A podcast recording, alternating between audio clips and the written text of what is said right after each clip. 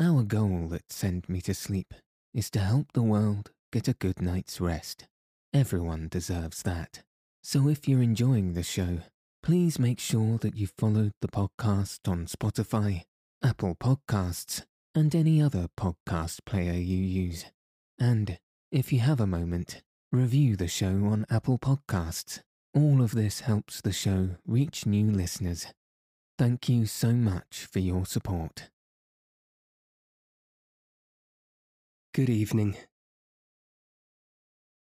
Welcome to Send Me to Sleep, the world's sleepiest podcast. I'm your host, Andrew. I'm here to help calm your mind and send you into a peaceful night's sleep. Tonight, I'll be reading chapters 26 and 27 of A Journey to the Centre of the Earth by Jules Verne. So let your eyes fall heavy and your breath soften as we settle in for a peaceful night's sleep.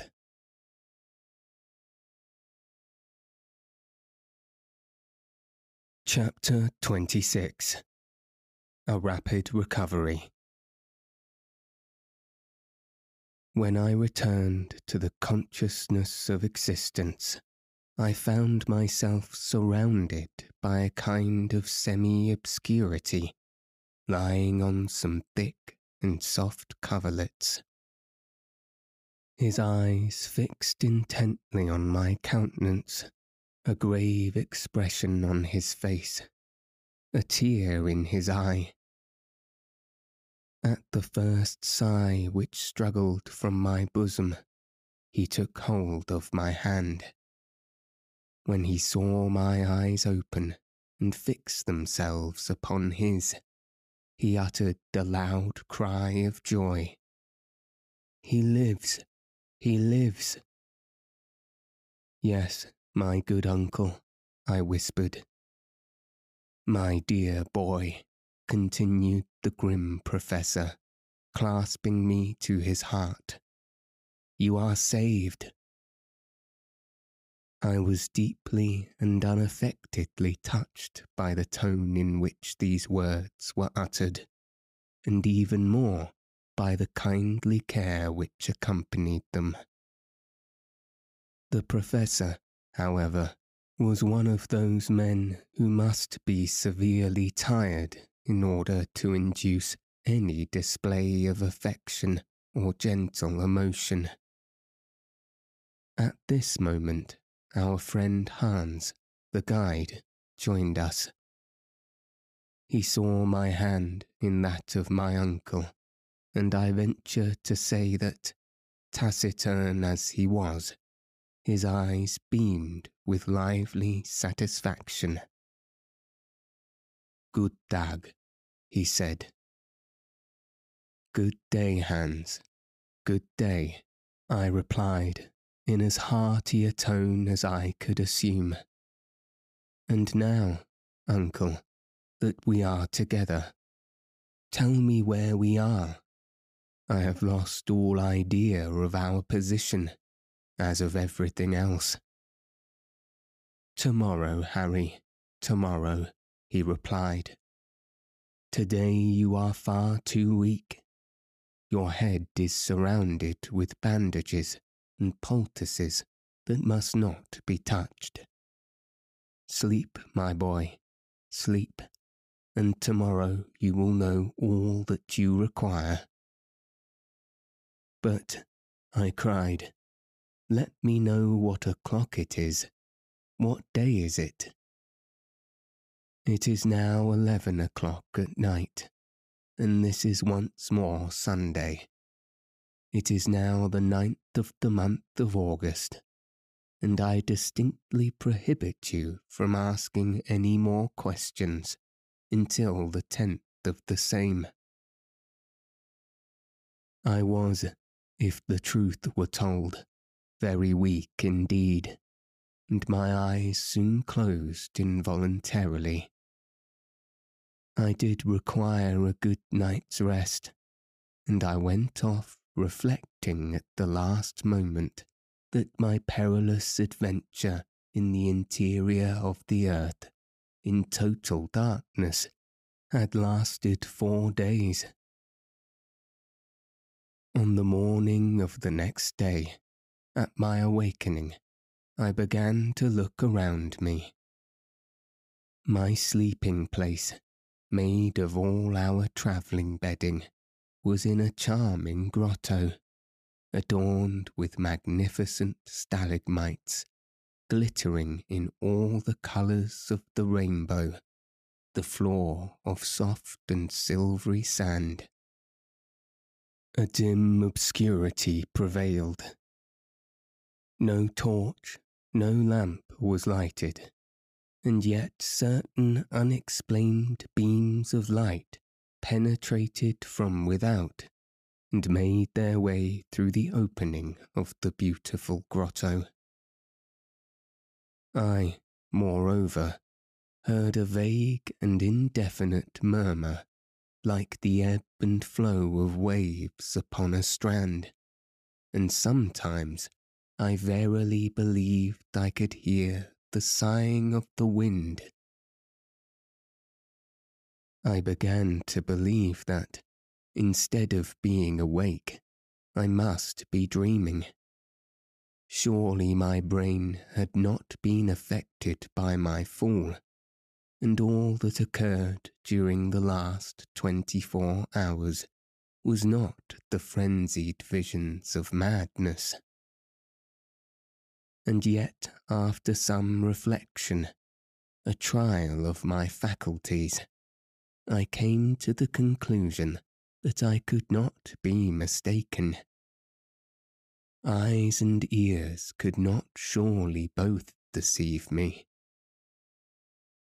It is a ray of the blessed daylight, I said to myself, which has penetrated through some mighty fissure in the rocks. But what is the meaning of this murmur of waves, this unmistakable moaning of the salt sea billows? I can hear, too, plainly enough, the whistling of the wind. But can I be altogether mistaken? If my uncle, during my illness has but carried me back to the surface of the earth? Has he, on my account, given up his wondrous expedition, or in some strange manner has it come to an end? I was puzzling my brain over these and other questions when the Professor joined me. Good day, Harry, he cried in a joyous tone.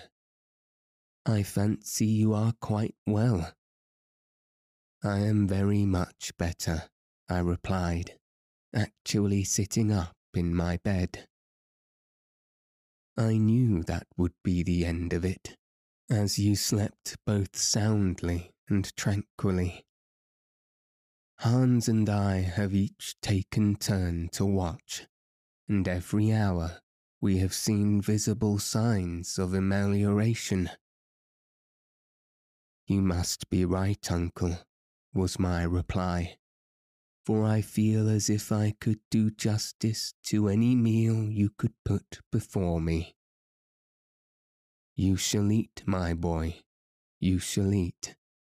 The fever has left you, our excellent friend Hans has rubbed your wounds and bruises with I know not what ointment, of which the Icelanders alone possess the secret. And they have healed your bruises in the most marvellous manner.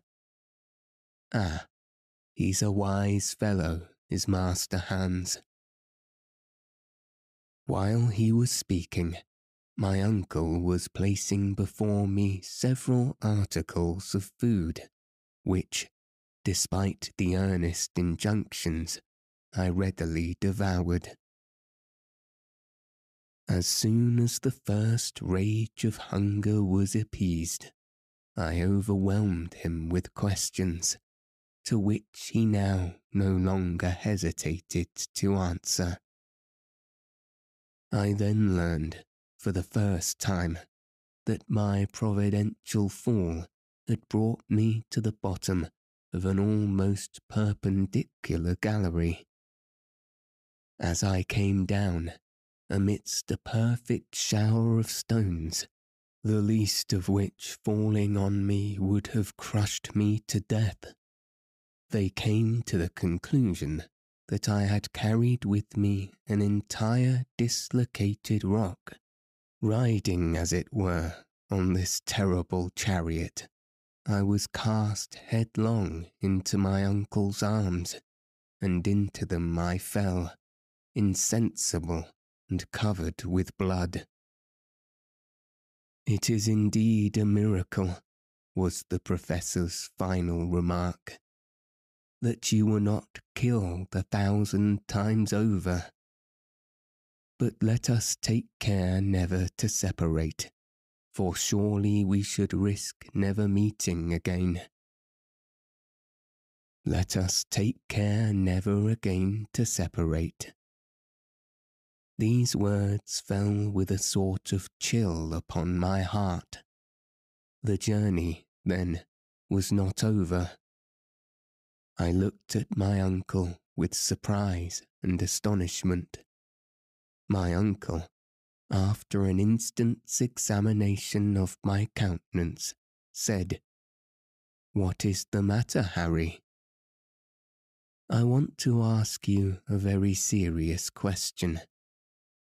You say that I am all right in health. Certainly you are. And all my limbs are sound and capable of new exertion, I asked. Most undoubtedly. But what about my head? was my next anxious question. Well, your head except that you have one or two contusions, is exactly where it ought to be, on your shoulders, said my uncle, laughing. Well, my own opinion is that my head is not exactly right. In fact, I believe myself slightly delirious. What makes you think so? I will explain why I fancy I have lost my senses, I cried. Have we not returned to the surface of Mother Earth? Certainly not.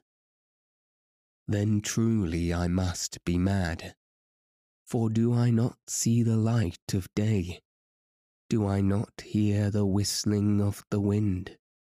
and can I not distinguish the wash of a great sea? And that is all that makes you uneasy, said my uncle with a smile. Can you explain? I will not make any attempts to explain, for the whole matter is utterly inexplicable. But you shall see and judge for yourself you will then find that geological science is as yet in its infancy, and that we are doomed to enlighten the world. Let us advance then, I cried eagerly, no longer able to restrain my curiosity. Wait a moment, my dear Harry, he responded you must take precautions after your illness before going into the open air. The open air? Yes, my boy. I have to warn you that the wind is rather violent, and I have no wish for you to expose yourself without necessary precautions. But I beg to assure you that I am perfectly recovered from my illness. Have just a little patience, my boy. A relapse would be inconvenient to all parties. We have no time to lose, as our approaching sea voyage may be of long duration. Sea voyage? I cried, more bewildered than ever. Yes, you must take another day's rest, and we shall be ready to go on board by tomorrow, replied my uncle with a peculiar smile. Go on board. The words utterly astonished me. Go on board. What and how? Had we come upon a river, a lake? Had we discovered some inland sea? Was a vessel lying at anchor in some part of the interior of the earth? My curiosity was worked up to the very highest pitch. My uncle made vain attempts to restrain me. When at last, however, he discovered that my feverish impatience would do more harm than good, and that the satisfaction of my wishes could alone restore me to a calm state of mind, he gave way. I dressed myself rapidly, and then, taking the precaution to please my uncle of wrapping myself in one of the coverlets, I rushed out of the grotto.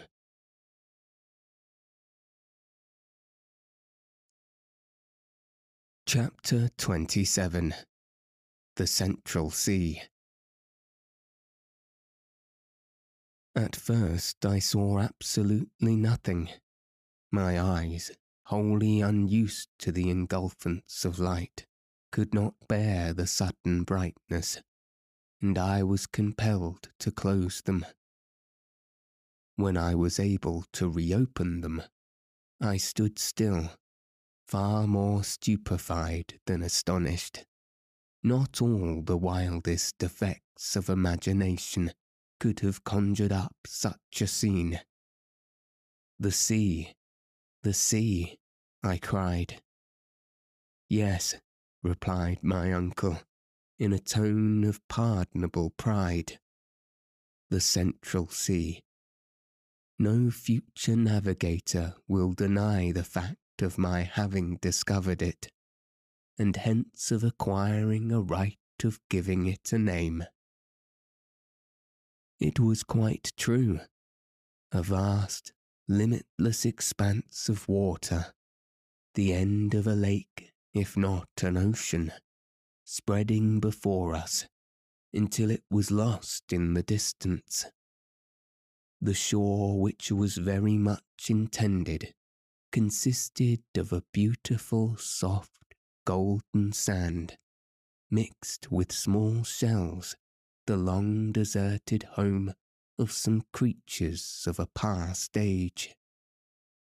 The waves broke incessantly and with a peculiar sonorous murmur to be found in underground localities.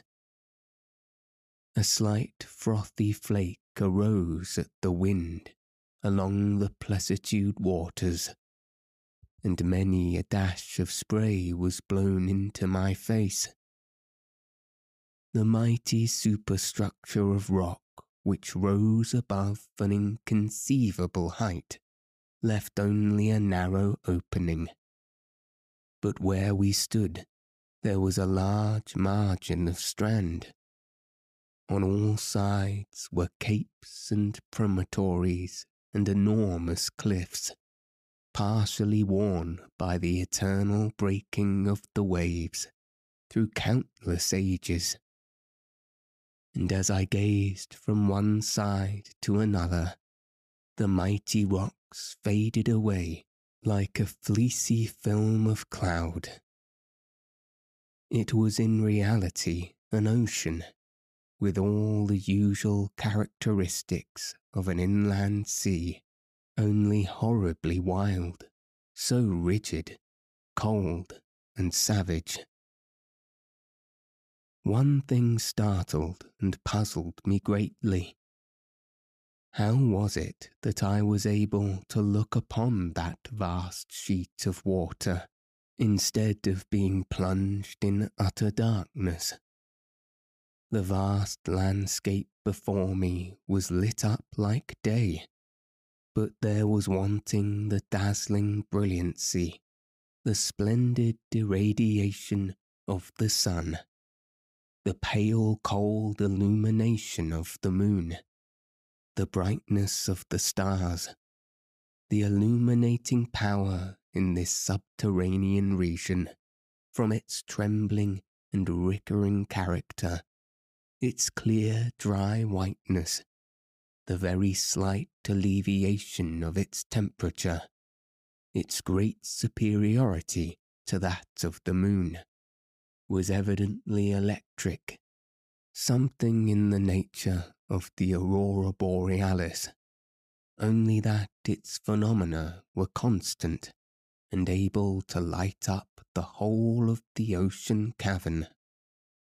The tremendous vault above our heads, the sky, so to speak, appeared to be composed of a conglomeration of nebulous vapours in constant motion. I should originally have supposed that, under such an atmospheric pressure as must exist in that place, the evaporation of water could not really take place. And yet, from the action of some physical law which escaped my memory, there were heavy and dense clouds rolling along that mighty vault, partially concealing the roof. Electric currents produced astonishing play of light and shade in the distance, especially around the heavier clouds. Deep shadows were cast beneath, and then suddenly, between two clouds, there would come a ray of unnatural beauty and remarkable intensity. And yet it was not like the sun, for it gave no heat. The effect was sad and excruciatingly melancholy. Instead of a normal firmament of blue, studded with stars, there was above me a heavy roof of granite which seemed to crush me. Gazing around, I began to think of the theory of the English captain who compared the earth to a vast hollow sphere, in the interior of which the air is retained in a luminous state by means of atmospheric pressure, while two stars, Pluto and Proserpine, circled there in their mysterious orbits. After all, suppose the old fellow was right. In truth, we were imprisoned, bound as it were, in a vast excavation. Its width it was possible to make out, the shore on either hand, widening rapidly until lost to sight, while its length was equally uncertain. A haze on the distant horizon bounded our view. As to its height, we could see that it must be many miles to the roof. Looking upward, it was impossible to discover where the stupendous roof began. The lowest of the clouds must have been floating at an elevation of 2,000 yards, a height greater than that of terrestrial vapours, which circumstance was doubtless owing to the extreme density of the air. I use the word cavern in order to give an idea of the place I cannot describe its awful grandeur. Human language fails to convey an idea of its savage sublimity. Whether this singular vacuum had or had not been caused by the sudden cooling of the earth when in a state of fusion, I could not say. I had read of most wonderful and gigantic caverns, but none in any way like this. The great grotto of Guachara in Colombia, visited by the learned Humboldt. The vast and partially explored Mammoth Cave in Kentucky. What were these holes in the earth to that in which I stood in speechless admiration, with its vapour clouds, its electric light, and the mighty ocean slumbering in the bosom. Imagination, not description, can alone give an idea of the splendour and vastness of the cavern. I gazed at these marvels in profound silence. Words were utterly wanting to indicate the sensation of wonder I experienced. I seemed, as I stood upon that mysterious shore, as if I were some wandering inhabitant of a distant planet, present for the first time at the spectacle of some terrestrial phenomena belonging to another existence. To give body and existence to such new sensations would have required the coinage of new words. And here my feeble brain found itself wholly at fault. I looked on, I thought, I reflected, I admired, in a state of stupefaction not altogether unmingled with fear.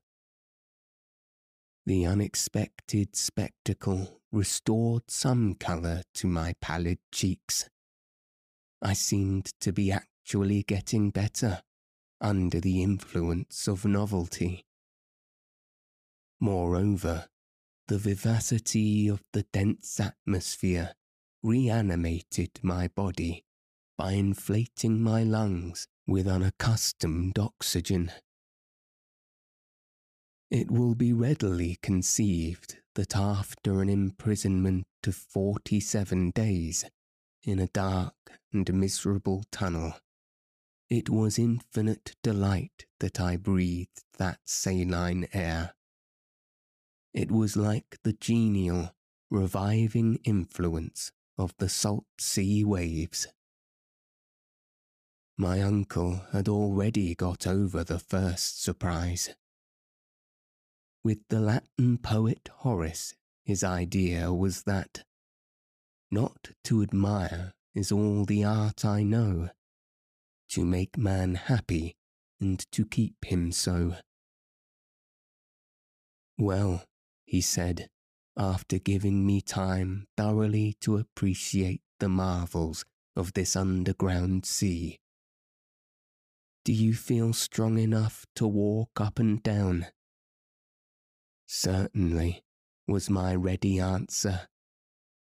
Nothing would give me greater pleasure. Well then, my boy, he said, lean on my arm, and we will stroll along the beach. I accepted his offer eagerly and we began to walk along the shores of this extraordinary lake. To our left were abrupt rocks, piled one upon the other, a stupendous titanic pile.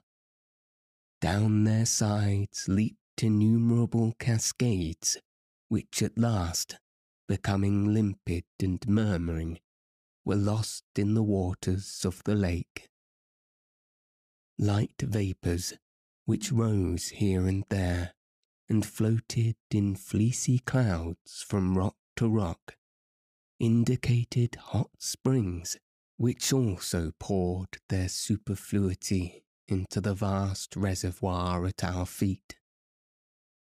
Among them I recognized our old and faithful stream, the Hansbach, which, lost in that wild basin, seemed as if it had been flowing since the creation of the world.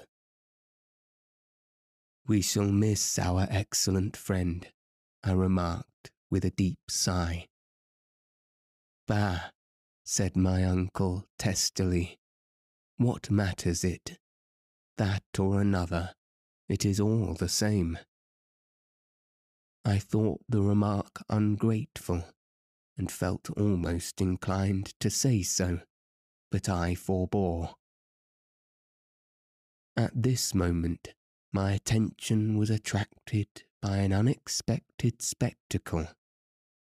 After we had gone about five hundred yards, we suddenly turned a steep promontory and found ourselves close to a lofty forest.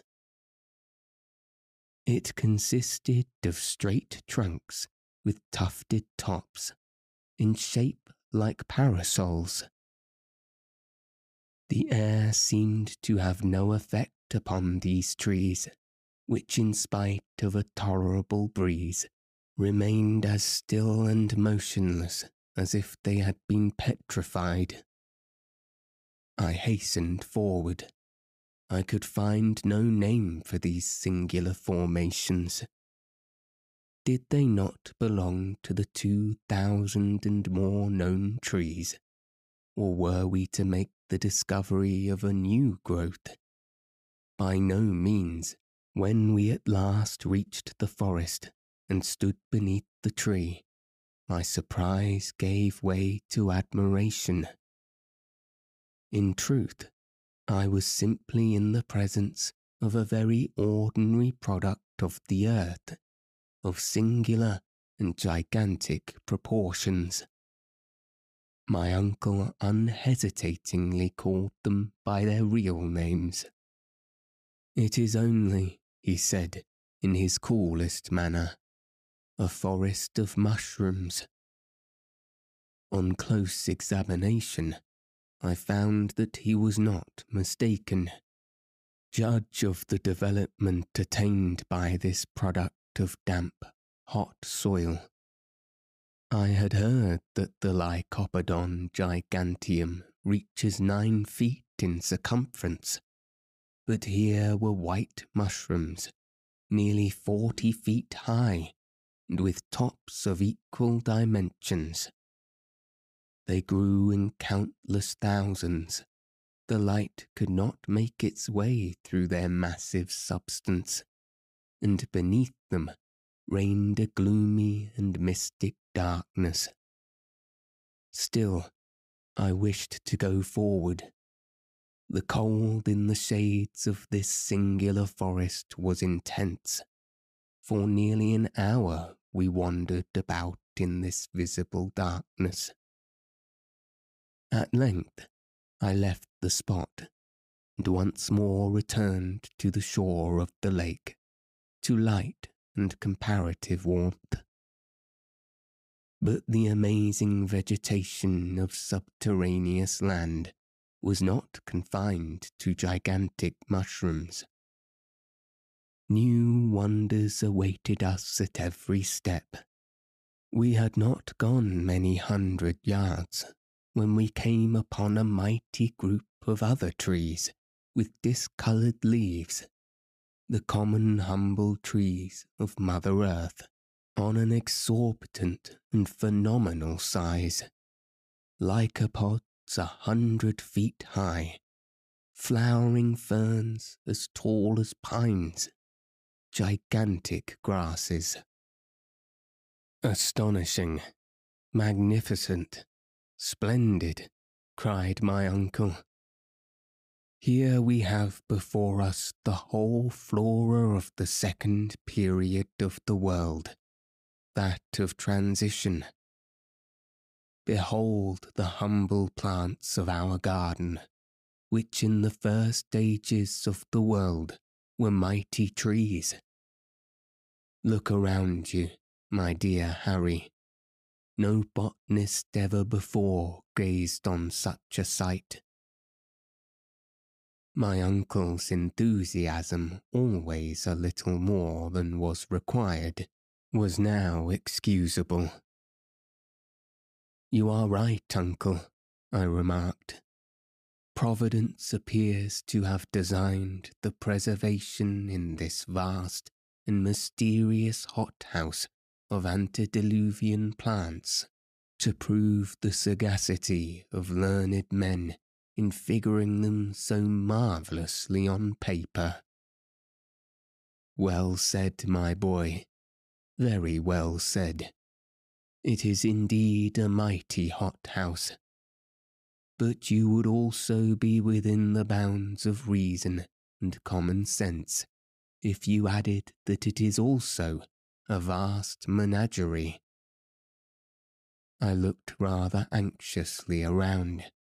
If the animals were as exaggerated as the plants, the matter would certainly be serious. A menagerie? Doubtless. Look at the dust we are treading underfoot. Behold the bones with which the whole soil of the seashore is covered. Bones, I replied.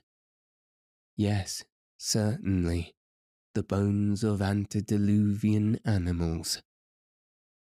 I stooped down as I spoke and picked up one or two singular remains, relics of a bygone age.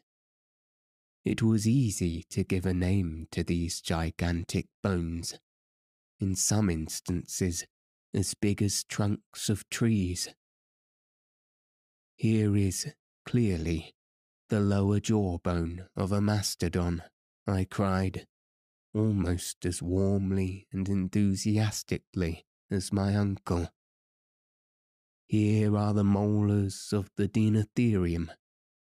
Here is a leg bone which belonged to the Megatherium. You are right, uncle.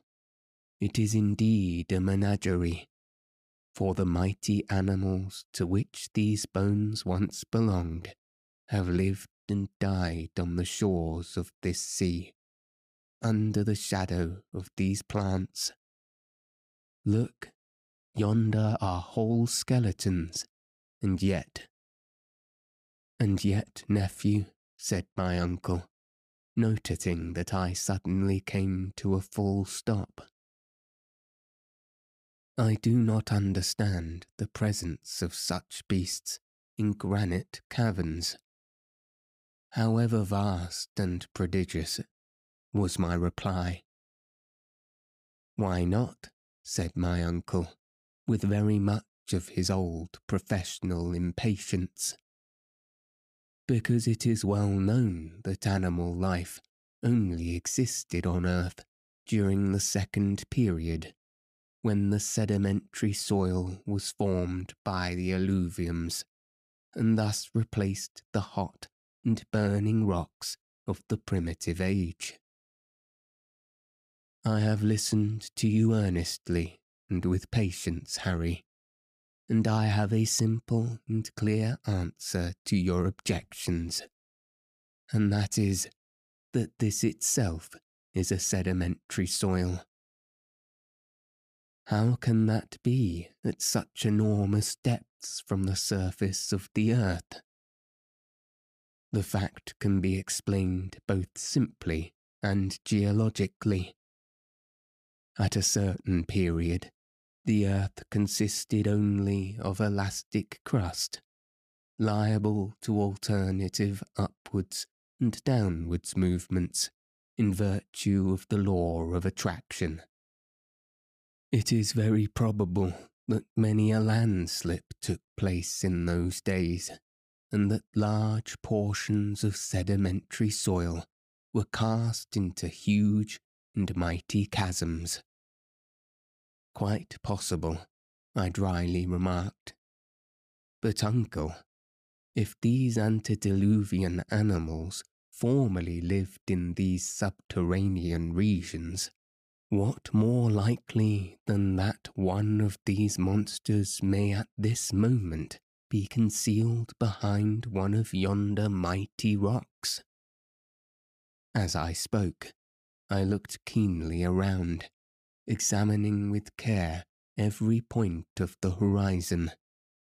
But nothing alive appeared to exist on these deserted shores.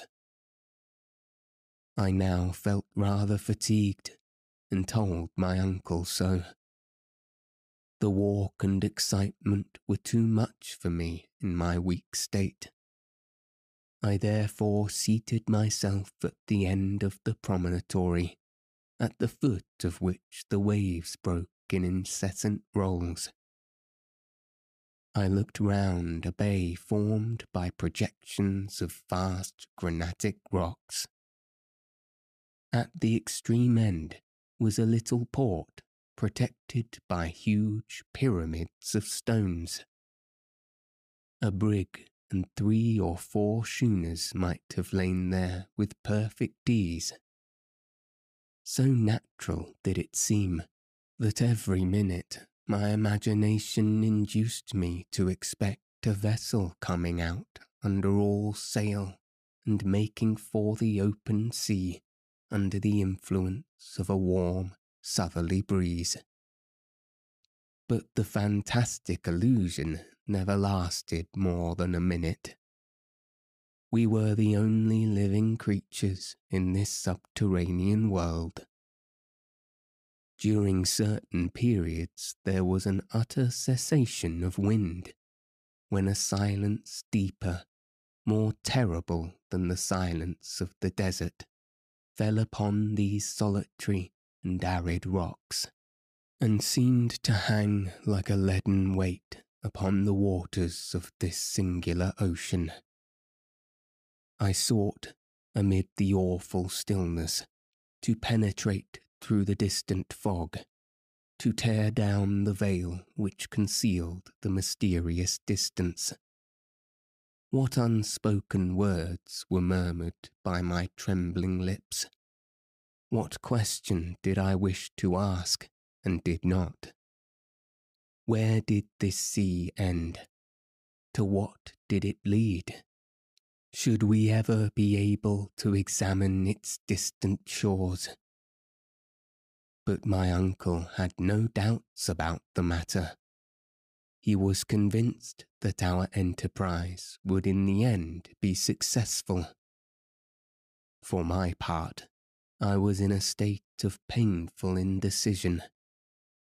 I desired to embark on the journey and to succeed, and still I feared the result. After we had passed an hour or more in silent contemplation of the wondrous spectacle, we rose and went down towards the bank on our way to the grotto which I was not sorry to gain.